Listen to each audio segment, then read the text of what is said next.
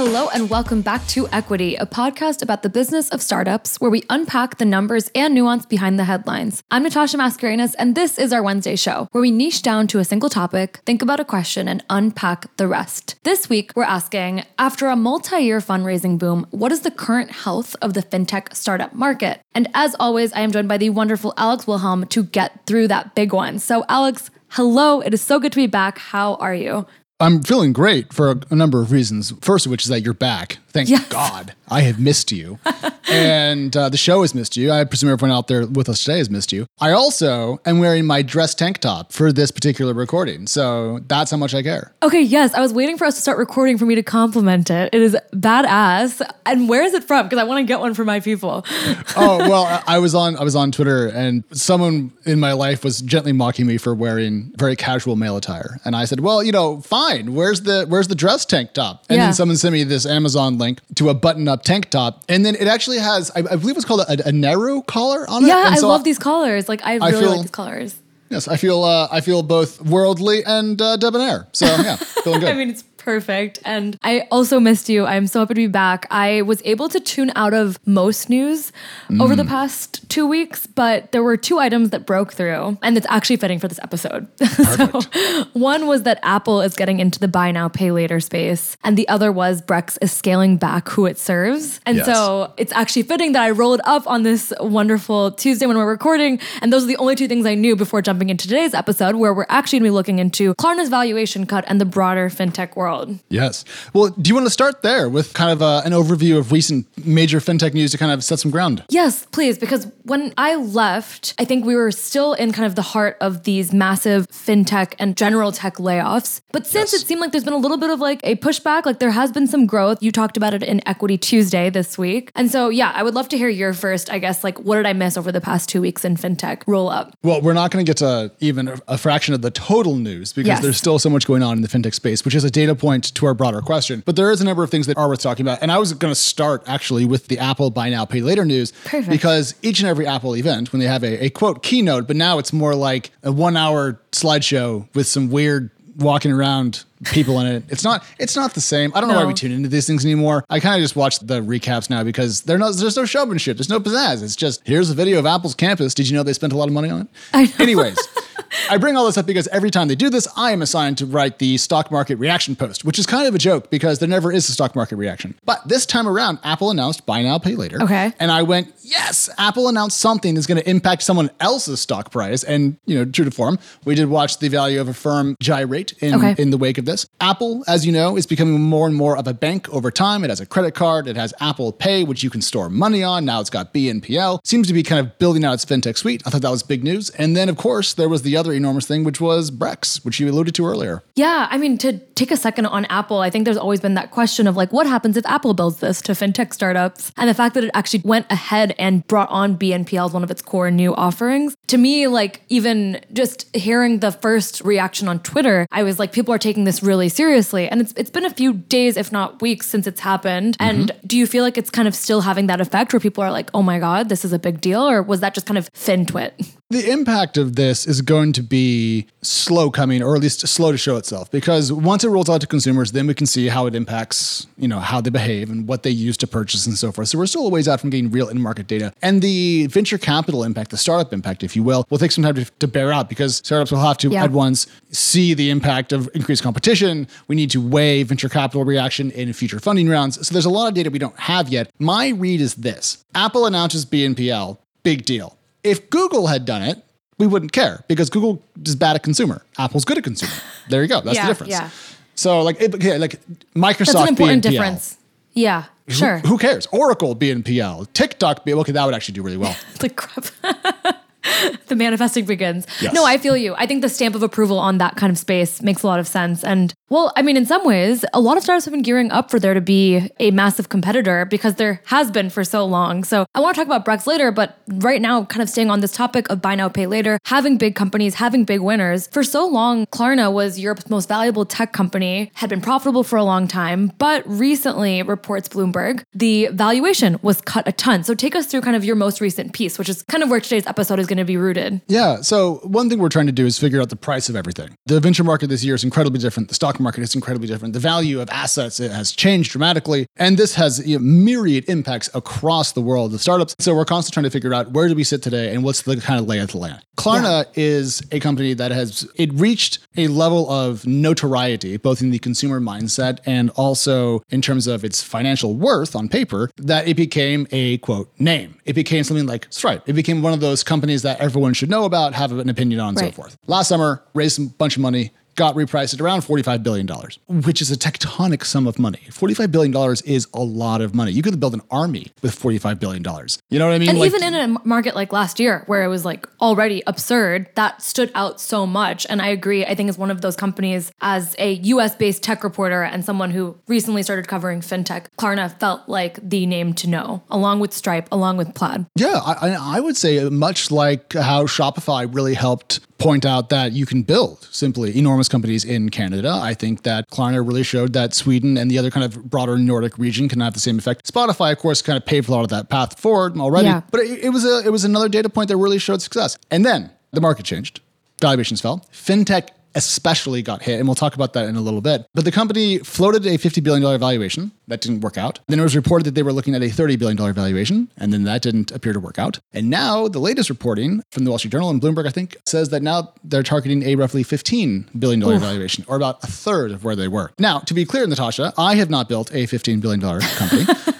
So it's, it's not a number that's in itself bad. It's only bad in contrast to the preceding number, which was three times as big. A hundred percent. And it's actually kind of the reason I want to get a little hung up on the semantics of looking for money at certain valuations. To me, if I am being overly simplistic and I know it, but it's like I would try to not go for very public or I guess like loud valuation cuts, I guess as long as I can, versus on Klarna's end, it looks like they've done this very public shop around. Mean, I'm sure they're not emailing Bloomberg or TechCrunch, but I am kind of like, it's a lot for us to have this much data to compare them to. Yeah. Well, there's a size impact here. Like the more money you disperse, the more noise it makes. And the more noise it makes, the higher the chance that someone hears it, right? And then reports about it. So, like in the case of like raising money from SoftBank, we're going to see those numbers eventually in their reporting of their own results. And so you can't really hide once you raise.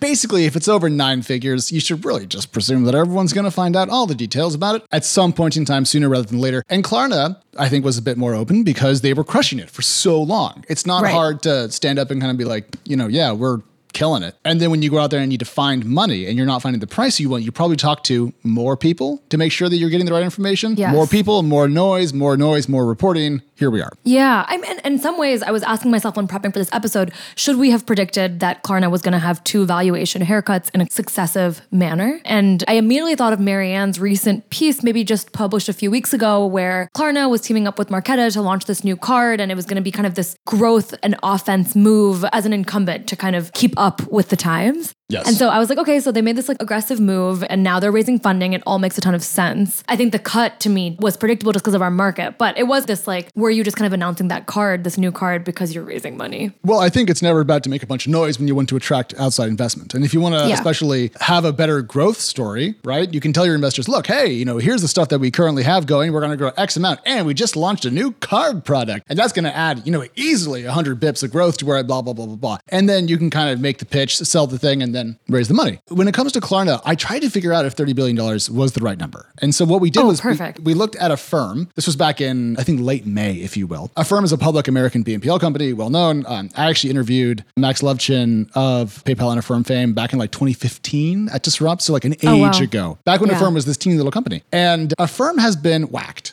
Natasha, and it has Oh, been yeah. downsized and it has lost somewhere between 80 and 90% of its value. So I think that when we watched that happen, we had to know. And I think that also when they just reduced the valuation by 15 billion, a multiple of what Affirm is worth, I think it just it was a good try. But I'm not shocked that we ended up here. And I think that the only people that were really wrong uh, were the people who decided that Klarna was worth 45 billion. Which it wasn't. Right. It definitely feels like a correction that in some ways it's uh, it's I don't want to say this, but it feels helpful to see companies being treated the same in the markets because you know that it's not I guess it's like final clarity and you can kind of prove that it's not just one company or not just one business model. It, this is probably pretty immediately trickling down to late stage fintechs in the BNPL space and maybe not seed stage yet, but I think even a year ago, even though we had these big competitors, BNPL startups were raising and growing and there was really no counter argument to it. And so now I think that tension is really healthy for the startup ecosystem. I think we're seeing, I love the idea of being treated equally because when we look back at the news recently, we've seen Fidelity change the value of its Stripe stake.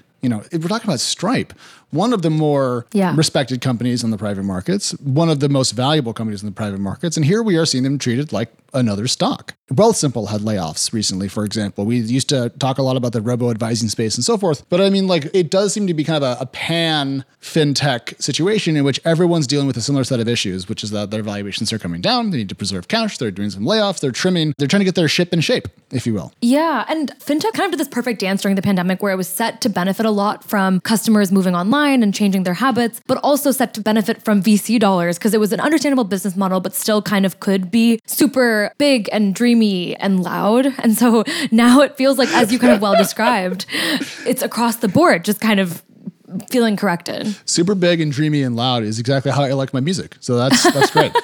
I mean, actually, it's so weird. I, I, it's a little bit like, and bringing in another point, which was Brex is scaling back who it's serving. Yeah. I just like all I'm feeling right now is like fintech isn't being dramatic necessarily. It's not like these one offs. It's just kind of having its like moment of growth. It sounds like uh, growth in like a maturing sense, not in like a new customer sense. Clearly. Yeah. when, when you say your friend has really grown, you don't mean that they have gotten taller. What you mean is that they Yes. are less of a shithead. Think Yes. about that in startup terms with some slightly nicer language. That's what I think she's saying. Um, but I think the tone shift though is is so interesting because if you look at data of the valuation of fintech companies in general, it's easy to see how individual companies were mispriced in a broader boom. And so, according to Andreessen Horowitz's Future.com, which we have talked about on the show once or twice, they had a great little piece digging into what to do in the downturn. And they had this chart that showed Okay. uh, different valuation marks for different sectors. And fintech companies had the highest forward revenue multiples amongst public software companies out there. They reached something like 25x in uh, October, November of last year, which has come all the way down to, according to this, 4x or something like that. That is the insane compression that we have seen. And I think that it's kind of a question of growth durability. You know, everyone thought that Yeah. COVID had changed things forever. And it seemed to, instead of that, instead of, it just kind of pulled forward some future demand into the present day versus increasing the overall growth rate forever. So we are seeing, what do you call the decline and fall of misplaced optimism, aside from my early 20s dating life? No, I mean honestly that. It's actually kind of like the weird silver lining of a downturn lasting as long as it has is like we get to be more nuanced about what's changing and it's not just kind of this like mass layoff. It has not been that long. It feels like it's been forever. like- We've had a tech layoff column for like now I think almost 2 months, which is crazy. Do you remember 2008? How long that went on? It was like six years Okay, of pain. true. True, Like true, it's been six months. Everyone, eh, eh, okay, here's here's a thesis that I have. Business has cycles. Startups have faster cycles than the business cycle, in my view. Technology changes, venture capital cycles, and so forth. Even more compressed inside of that is the crypto world, and even more compressed inside of that is the NFT world. And so we've all become so accustomed to these fast booms and busts that we've forgotten that the business cycle is long. Yes, thank you for saying that because I mean I I wasn't a reporter in 2008. Me either. And so I think I missed a little bit of like what it's like to report on something that's more predictable, but I think we've talked about this a bit internally too where it's like this was actually inevitable and we knew this was going to happen and in some ways everything's going according to plan even though it doesn't feel that way. And so I'm sure that doesn't feel good for CEOs and for people losing their jobs, but for something like a valuation drop, not the end of the world. I don't know. It, it to me I think you started off the show like this. I've not built a $15 billion company, but to be trying to raise at a $15 billion valuation is not an ending in any sort. No, I mean Klarna has to go public, and I'm I'm really excited about that. But uh, what's funny about this to me is you have recently moved yourself more into the fintech reporting world, and you have done so not at a time in which everyone was probably bursting to talk to you and brag, but instead at a time in which no one wants to talk to you and they all want to hide. And so I'm kind of curious, how do you feel about the timing of your swap over from what you were covering before? I mean, going all the way back to like edtech at the start of the pandemic to fintech now. What's Yeah. the vibe out there? In some ways, it feels like the perfect time to start reporting on fintech because a lot of people are kind of over it. Like they've stopped drinking their own Kool Aid or the Kool Aid of their employers. So it's helpful to kind of have some clearer signals on what's happening. But the fintech world has gotten so big and so competitive now that I think people are starting to disagree more openly. I, I tweeted about this a, a couple weeks ago where I was like, it's not very useful for you to tell me that this company was doomed since it started after it publicly shuts down. And I think that really represents how I feel about people who are tipping me on fintech right now. Like a lot of people are talking about like, we knew this was going to happen. We knew that this person was going to compete with this person. And I'm like, thanks. But I mean, that's just me being a little grumpy. I, I am happy that I'm hearing those things. And I am happy to be having, I guess, a little bit more of like a realistic beat because even EdTech, when I was covering it, it was a, a lot of my job in, in some way. I can say this now because I'm not spending all my time covering it, was feeling a little bit like a cheerleader. I was like, oh my gosh, yes, you raised money. Keep going. Now I'm kind of like, you raised money. Now what are you doing with it? Yeah. Now show me the results. And I think that there's probably going to be a little bit of whiplash amongst some founders who have only been building at a time in which they were treated like essentially heroes. And Yeah. now they're going to be treated like business owners. And it's going to be a, it's going to be a change. Not that I'm trying to, you know, I, I have no joy in pain here. I'm just thinking about how things are changing. Now, Natasha, because I have you here, I'm talking fintech. I'm going to ask a question about markets because Yes. one thing we've seen is that in startup geographies where things accelerate, for example, Latin America in the last five, seven years, I would say Africa as a, as a continent or, you know, startup geography, if you will, in the last couple of years, we do tend to see the first couple of generations of startups in sectors or areas that raise a lot more money all of a sudden go into fintech. And so that means that a lot of emerging markets have been pouring money and attention and energy into fintech because often it's a very needed thing. So what happens to those companies that are in the in mid-cycle right now who just got blindsided by a global change in opinion about what they're building? Oh man, I hope as an optimist that them being held to a higher standard uh, is going to make them the companies that they wanted to be when they first started. A lot of the companies in these emerging markets have a responsibility that's very different than if they were a company that started in the United States or started in a more mature economy. Maybe they will have layoffs. Maybe they will have valuation drops. Maybe they'll struggle to raise funding for a few years and kind of disappear. But I'm hoping that the clearly the need for fintech isn't going anywhere. It's just kind of like the ambition and how cash burning it can be has has kind of changed. But I don't see like the the core like value proper mission being questioned anymore. Especially with something like buy now pay later. I'm like this does not seem like something that people are kind of like neutral on. Clearly with how much money is going in, but with how many companies were started around the world to do it, I very much see this being like a that one of the stories that we write like ten years from now, and this is like the lead in that story of like how they changed during the turn down. Is that too optimistic? What do you think? No, I'm, I'm never going to dissuade optimism during a downturn because it's good to have that as a rejoinder to the, the common narrative. I'll follow suit and I'll, I'll make a, a bullish pitch here for emerging market fintech startups. And I'll just say that in a mature market like the US, you have a lot of companies that raise a lot of money that are doing similar things. And you've alluded to this in your comments today. In emerging markets, you might have the same thing, but also there's just much less captured market share. I think. And so Yeah. there's a lot more space to build and grow into. And so there might be a higher ceiling. So some of these companies, sure, they might not get the next round at the valuation they want, but they still have an enormous problem to solve and one that isn't currently being solved for most folks in that particular country or continent. And so, uh, hell yes, they should be kind of okay. Now, will every BNPL provider make it out? Absolutely not, because there Definitely were not. way too many of them. And Klarna kind of just peed in their oatmeal. But like, you know what? Like, this is fine for a lot of companies out there. And it's tough because it, there's so many humans involved here. But like, I do think that a lot of these international companies or companies in emerging markets probably weren't as overpriced as a Klarna to begin with. Klarna was always the darling of fintech. So I think it specifically had a lot of correction to go. And the way we talk about a lot of like these big companies having their moments of corrections, we've always talked about on the podcast, like that doesn't mean every single person is going to face like